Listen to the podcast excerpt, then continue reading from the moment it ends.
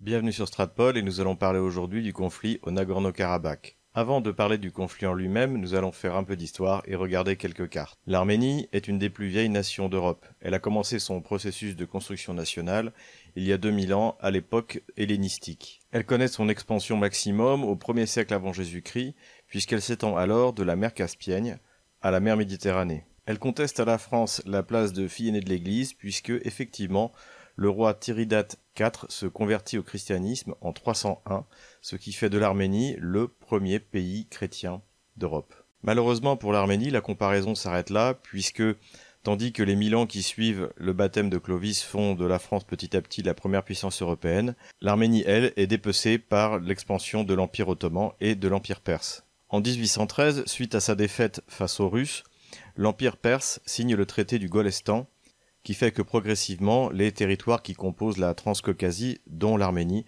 rejoignent l'Empire russe. En 1917, suite à l'effondrement de la Russie impériale, les élites arméniennes tentent de créer un premier État indépendant. Aux prises avec la Turquie et la révolution bolchevique, l'Arménie finit par devenir une république socialiste soviétique. Elle retrouve son indépendance en décembre 1991 comme le reste des autres républiques socialistes soviétiques. Les Azéris, eux, sont un peuple rattaché au monde turc. Comme les Ukrainiens, ils doivent leur existence en tant que nation à l'URSS et à sa politique des nationalités. Je vous renvoie pour cela à notre vidéo Staline est-il nationaliste? Dès le début des années 20, les soviétiques qui veulent bien s'entendre avec la Turquie kémaliste favorisent largement les Azéris au sein de l'URSS. Ils les favorisent y compris au détriment de l'Arménie. L'affrontement entre les Arméniens et les Azéris est séculaire et il prend une nouvelle ampleur à partir de la chute de l'URSS et dès 1992, une guerre commence entre l'Arménie et l'Azerbaïdjan. Cette guerre se termine par la victoire des Arméniens et à la création de la République autonome de Nagorno-Karabakh ou Astrakh. Cette république correspond en fait à une enclave arménienne au sein du territoire azéri. La victoire des Arméniens en 1994 leur permet de constituer un glacis de protection autour du Nagorno-Karabakh en s'emparant de sept régions appartenant à l'Azerbaïdjan. Les prétentions azéries sur le Nagorno-Karabakh sont donc de deux types. Le premier est la récupération des territoires azerbaïdjanais qui ont été transformés en glacis par l'Arménie. Et enfin, c'est le Nagorno-Karabakh lui-même, puisque la République du Nagorno-Karabakh n'a pas été reconnue par les instances internationales. Les tensions entre Arméniens et Azéris sont souvent paroxystiques, puisque les Arméniens les considèrent comme des alliés des Turcs et donc complices du génocide arménien de 1915. Par la suite, dès 1990, lorsque les Azéris deviennent indépendants, ils massacrent les Arméniens et les Russes qui se trouvent à Bakou. En représailles, les Arméniens expulsent les territoires qui ont été nouvellement conquis par leur armée en 1994. Comme on le voit sur cette carte, l'Arménie contemporaine est enclavée entre la Turquie à l'ouest et l'Azerbaïdjan à l'est. Au nord, elle partage une frontière avec la Géorgie où se trouve une grosse minorité arménienne dans le sud du pays. La Géorgie est un moyen de transit logistique essentiel pour l'Arménie. Cependant, la Géorgie entretient de meilleures relations avec l'Azerbaïdjan qu'elle considère notamment comme un allié vis-à-vis de la Russie. Au sud de l'Arménie se trouve l'Iran qui entretient de bonnes relations avec son voisin du nord. Cependant, Téhéran ne peut prendre fait et cause pour l'Arménie de manière radicale puisqu'elle compte dans sa population 13 millions d'Azéris de confession chiite. Le seul véritable allié que possède l'Arménie dans la région est donc la Russie. Elle fait d'ailleurs partie de l'Organisation de sécurité collective qui rassemble une bonne partie des anciens pays de l'URSS. L'Arménie a rejoint non seulement l'Organisation du traité de sécurité collective, mais également l'Union douanière russe. Et la Russie possède une base militaire à Gyumri.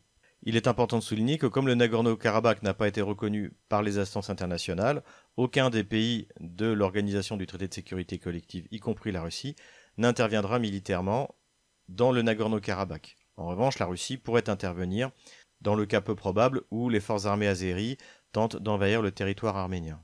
Cependant, suivant la tradition soviétique, la Russie s'est efforcée de conserver une certaine neutralité entre l'Azerbaïdjan et l'Arménie. Neutralité d'autant plus précieuse que la Russie abrite des diasporas des deux pays. Évidemment, en tant que peuple chrétien persécuté, l'Arménie dispose d'un fort capital sympathie au sein de la population russe et des élites russes, dont certaines sont d'ailleurs d'origine arménienne, comme le désormais légendaire ministre des Affaires étrangères Sergei Lavrov.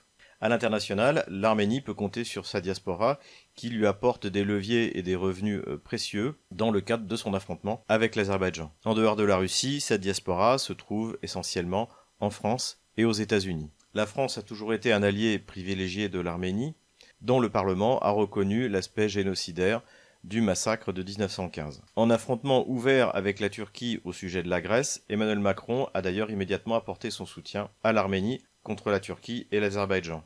L'Azerbaïdjan a dans la région comme allié principal la Turquie. C'est d'ailleurs Recep Erdogan qui a encouragé le président Aliyev à se lancer dans une nouvelle offensive contre le Nagorno-Karabakh. Comme nous l'avons déjà dit, l'Azerbaïdjan entretient également d'excellentes relations avec la Géorgie et notamment dans le cadre énergétique depuis la construction d'un oléoduc Bakou-Tbilissi-Séan qui permet d'exporter son pétrole en contournant à la fois la Russie et l'Iran. Autre grand allié de l'Azerbaïdjan, Israël, dont 40% du pétrole provient d'Azerbaïdjan.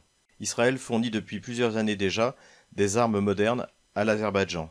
À la veille de l'offensive de septembre 2020, le nombre de livraisons d'Israël a d'ailleurs considérablement augmenté. En dehors de l'aspect énergétique et de l'aspect de livraison d'armement, Israël s'appuie sur l'Azerbaïdjan comme une base de déstabilisation pour l'Iran. Notons d'ailleurs que l'adversaire d'Ahmadinejad en 2009, qui avait provoqué de grandes manifestations en Iran, est Hossein Moussaoui, qui est d'origine azérie. Il avait été largement soutenu par l'Occident et notamment par Ben Levi. Selon différentes sources et notamment les services secrets russes, l'Azerbaïdjan a pu bénéficier de l'appui de groupuscules islamistes venus de Syrie. On note dans ce conflit qu'il n'y a pas d'unité du monde musulman, y compris au sein du monde chiite, puisque, encore une fois, les Azéris qui sont majoritairement chiites sont soutenus par la Turquie qui est sunnite. De l'autre côté, l'idée d'un monde judéo-chrétien qui serait uni contre l'islam apparaît une fois de plus une aberration. Israël n'hésite pas à soutenir les Azéris contre les Arméniens qui d'ailleurs l'ont très mal pris puisqu'ils venaient au mois de septembre d'ouvrir une ambassade en Israël. Et d'ailleurs, Erevan a rappelé son ambassadeur à Tel Aviv. Notons que les terroristes islamistes transférés en Azerbaïdjan pour soutenir les Azéris contre les Arméniens ont été également soutenus par Israël à l'époque contre Bachar el-Assad. L'arrivée de Pachinian au pouvoir en Arménie a eu un effet déplorable sur l'alliance avec la Russie. Même si cette révolution colorée n'avait pas de tournure anti-russe le plus souvent, depuis l'arrivée de Pachinian au pouvoir, les structures liées au département d'État américain et à George Soros sont apparues sur la scène arménienne. En 2018, Pachinian s'en est pris au secrétaire général de l'Organisation du traité de sécurité collective, Yuri Khachaturov, pour des faits remontant à 2008. Khachaturov était connu comme un proche du Kremlin. Le résultat est qu'aujourd'hui où Pachinian réclame le soutien de l'Organisation du traité de sécurité collective, eh bien c'est un général biélorusse qui occupe le poste. Plus grave, il a récemment démis le général Artak Davtayan de son poste de chef d'état-major général pour ne pas avoir respecté le régime de quarantaine. En plus de cela, il a mis à la tête des services de sécurité arméniens un jeune policier de 29 ans sans expérience, Argisti Karamian. Karamian vient d'ailleurs d'être remplacé le 8 octobre dernier par un officier plus expérimenté, Mikhail Ambardzoumian. Il va sans dire que tous ces signes ont été interprétés par des signes de faiblesse par Aliyev et Erdogan et les ont motivés pour lancer une nouvelle offensive contre le Nagorno-Karabakh. Le président azéri Aliyev n'a d'ailleurs pas hésité lors d'une interview qu'il a donnée à la télé russe à parler de Pachinian comme d'un disciple de George Soros, sachant très bien que cette accusation est un véritable repoussoir non seulement pour les autorités russes mais pour la population russe. Il va sans dire que le rapport de force entre l'armée arménienne plus celle du Nagorno-Karabakh et celle de l'Azerbaïdjan est sans commune mesure. L'Arménie compte 3 millions d'habitants contre 9 millions pour l'Azerbaïdjan. Son économie est de taille bien inférieure et surtout elle ne dispose pas, contrairement à l'Azerbaïdjan, de revenus pétroliers. L'Arménie consacre environ 4,5% de son PIB à sa défense, c'est-à-dire à peu près 500 millions de dollars, tandis que l'Azerbaïdjan consacre 5 fois plus, autour de 2 milliards et demi de dollars on peut considérer que l'Arménie est un véritable peuple en armes, puisqu'avec près de 45 000 militaires d'actifs, il y a une réserve de 210 000 personnes. En plus de l'armée arménienne en tant que telle, Yerevan peut compter sur l'armée du Nagorno-Karabakh, qui regroupe entre 18 et 20 000 hommes, avec une réserve entre 80 000 et 100 000 hommes, pour une population totale au Nagorno-Karabakh de 150 000 hommes. On a donc véritablement affaire à un peuple en armes. Les matériels dont disposent les Arméniens sont des matériels soviétiques assez anciens. Elle ne dispose à côté de ça que de quatre chasseurs Sukhoi 30. L'Arménie dispose également d'une gamme de systèmes de protection antiaérien, de systèmes de S-300 assez anciens, de Buk et des Tor M2KM. Mais ces matériels sont destinés prioritairement à protéger euh, le territoire arménien et Erevan. Les systèmes antiaériens qui pourraient être déployés dans le Nagorno-Karabakh sont des Strelia 10 et des systèmes OSA, qui sont également des systèmes antiaériens. Le problème de ces systèmes est qu'ils ne peuvent pas tirer à plus de 5000 mètres d'altitude. Nous avions déjà évoqué cela dans les vidéos que nous avons fait sur l'utilisation par les Turcs de drones. C'est que ces systèmes ne peuvent frapper jusqu'à 10 ou 12 000 mètres, qui est l'altitude de croisière des drones turcs. D'après les chiffres officiels, l'armée azérie dispose de 66 000 hommes, avec 300 000 hommes en réserve. Elle dispose d'équipements également d'origine soviétique, mais grâce aux revenus pétroliers, elle a pu largement améliorer sa capacité combative. Elle s'est notamment équipée auprès du complexe militaire industriel biélorusse. La révélation du conflit actuel est la suprématie des drones azéris sur les forces arméniennes. Il s'agit essentiellement des drones turcs Belaytar, qui peuvent effectuer des frappes extrêmement précises à haute altitude. Nous en avons déjà parlé dans deux de nos précédentes vidéos, auxquelles je renvoie nos auditeurs. En plus de ces drones turcs, Bakou dispose de drones israéliens Arop, et ce depuis plusieurs années, puisqu'on les a déjà vus dans le ciel du Nagorno-Karabakh en 2016. Ce sont des drones suicides qui ont également donné d'excellents résultats pour la azérie. La question qui se pose est de savoir si l'Azerbaïdjan, en utilisant cette supériorité technologique, pourra l'emporter sur les forces arméniennes, notamment dans le Nagorno-Karabakh. Pour l'instant, il semble que cette supériorité technologique ne suffise pas à l'Azerbaïdjan pour l'emporter. Les forces arméniennes disposent de deux facteurs essentiels qui lui permettent de tenir face à l'offensive azérie. D'une part, le terrain est extrêmement bien préparé et extrêmement favorable, puisqu'il s'agit de zones montagneuses dans lesquelles les forces arméniennes sont comme un poisson dans l'eau. En outre, traditionnellement, les Azéris ne disposent pas d'une infanterie extrêmement compétente, extrêmement motivée. Au contraire, le soldat arménien est réputé pour sa solidité et son opiniâtreté.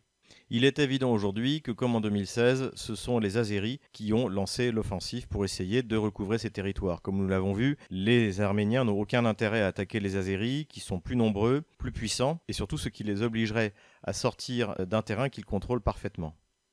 Au niveau de la stratégie adoptée par l'Azerbaïdjan, il n'y a rien de vraiment original, et c'est une répétition de la stratégie qui avait été adoptée en avril 2016. Il s'agit d'une offensive à la fois dans le nord et dans le sud. Les offensives se sont déroulées de manière locale dans les secteurs sud à Djebraï-Fizuli et nord-nord-est dans la direction de Goranboy-Terter. Le but visiblement de l'armée azérie est de s'emparer de trois villes qui leur permettraient de frapper ensuite à l'intérieur de l'enclave vers la capitale de l'enclave, Stepanakert. Pour l'instant, malgré quelques succès évidents sur la destruction du matériel de l'armée arménienne grâce aux drones, les forces armées azéries ne peuvent se vanter d'avoir conquis des territoires significatifs qui permettraient par la suite eh bien, de frapper plus en profondeur ou de séparer l'enclave du reste de l'Arménie. Pour l'instant, on ne voit pas de la part de l'armée azérie une capacité de déploiement d'artillerie ou de forces blindées qui euh, serait la traduction d'une opération militaire massive, d'une offensive militaire massive et soutenue. On a l'impression que cet espoir qu'avait l'armée azérie de faire une blitzkrieg qui emporterait des points décisifs dans les premiers jours de l'offensive a totalement échoué. Ce qui explique aussi que le président Aliyev est de nouveau prêt à se mettre à la table des négociations et que les deux ministres des Affaires étrangères arméniens et azéris se sont retrouvés à Moscou le 9 octobre dernier. Clairement, cette trêve n'a pas été respectée par l'Azerbaïdjan qui a profité du retour du beau temps pour bombarder une fois de plus avec ses drones des cibles du matériel arménien. Ainsi, l'échec relatif de l'offensive azérie aura des conséquences à la fois sur l'Arménie, sur l'Azerbaïdjan et sur la Turquie. Pour la Turquie, cela peut être assimilé à un nouvel échec, puisque eh cette volonté de créer une espèce de couloir euh, turcophone qui irait de l'Asie centrale jusqu'à la mer Noire semble être vouée à l'échec. Erdogan est donc contesté sur tous ses projets, à la fois en Syrie, à la fois en Libye, à la fois en Grèce et désormais en Azerbaïdjan. Pour Aliyev, la situation est délicate. S'il n'arrive pas à obtenir des gains substantiels sur le territoire du Nagorno-Karabakh ou une récupération, disons, partielle des territoires qui ont été annexés par le Nagorno-Karabakh en 1994, eh bien pour lui ce sera un échec. Et la situation économique avec la baisse des prix du pétrole n'est pas suffisamment bonne pour que sa situation intérieure en Azerbaïdjan euh, soit euh, préservée à coup sûr. Pour l'Arménie, eh bien, c'est une leçon. Elle se rend compte que quel que soit l'appui des diasporas arméniennes aux États-Unis ou en France, son seul véritable allié, le seul sur lequel il peut s'appuyer, c'est la Russie, et que le développement de son armée ne peut être fait qu'en concertation avec la Russie. À l'heure où nous publions cette vidéo, l'armée azérie n'a remporté aucune victoire stratégique, aucun point stratégique qui lui permettrait de peser sur des négociations futures. Il lui reste en gros jusqu'à la fin octobre pour essayer de forcer les positions arméniennes avant que l'hiver arrive, et en profitant du beau temps qui est nécessaire pour le déploiement de ces drones. À partir du mois de novembre, l'hiver arrivant, tout espoir pour l'Azerbaïdjan de recouvrer tout ou partie des territoires conquis par les Arméniens sera perdu jusqu'à une prochaine offensive avec la perspective que l'armée arménienne sera équipée pour se battre contre la nouvelle menace des drones.